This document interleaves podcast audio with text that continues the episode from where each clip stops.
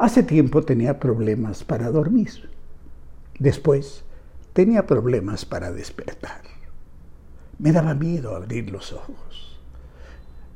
Pensaba yo que gastaba mucho cuando estaba dormido. Hace tiempo llevaba la cuenta de lo que gastaba, ahora ya la perdí.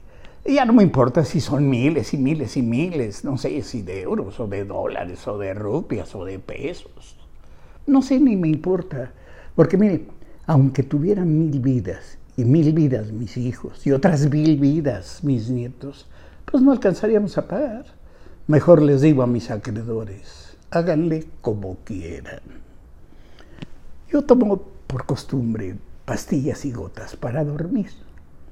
Al principio, pues, creía que lo que veía era parte, parte de mis modestas pesadillas personales o de mis fantasías, porque soñaba con trenes en la selva, aeropuertos y cerros que un día estaban y otro no, refinerías que como el chorrito de Cricri se hacían grandotes, se hacían chiquitas, y soldaditos, muchos soldaditos, porque la patria necesitaba cada vez más para nuevas guerras que pelear, a distintos enemigos. Además, soldaditos con conocimientos fresquecitos sobre construcción, administración, finanzas, bosques, en fin, lo que se ofrezca. Unos super soldados, así como superhéroes muy, muy padres. Bueno, me di cuenta de que el insomnio, el presidente, también salía de gira, no solo en los sueños, y concedía todo lo que la gente pobre, o aparentemente pobre, pero en edad de votar, le pedía.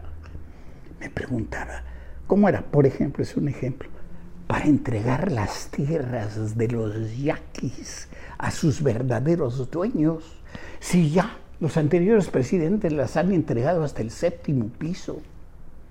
Y me preguntaba, pues cuánto nos costará cada gira, cuánto nos costó que nos dieran el avión. Ay, decía yo, qué cara es la austeridad. Pero ¿saben qué?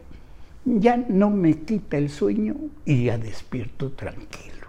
Mire, si todavía no he terminado de pagar el FOA de, de, de Cedillo, pues serán mis hijos, mis nietos y los hijos de mis nietos y lo que sea, los que pagan lo que derrochan los presidentes, todos impolutos en el poder y llenos de lodo cuando salen. Pero eso ya no me quita el sueño. Ya despierta tranquilo y, y, y, o mejor yo despierto tranquilo. Y, cuando no me puedo dormir, pues me pongo a contar avioncitos, pero ya por las deudas no me preocupo. Si no he pagado, les decía todavía el FOBA Proa de Cedillo, pues menos voy a pagar los derroches de Peña Nieto, ni los que nos ha costado su arreglo con López Obrador, si es que lo hubo, claro. Pero pues para mí todo indica que sí. De modo pues, que me acojo el pensamiento del mexicano, a ese pensamiento que los hechos, hechos no deseados por nosotros, nos han acostumbrado a pensar. Y que, que, es tan simple como decir, pues hay que arríen los de atrás, los de atrás que arríen, que arríen los de atrás, aunque esos de atrás sean nuestros hijos y sean nuestros nietos y los hijos de nuestros nietos que ríen los de atrás.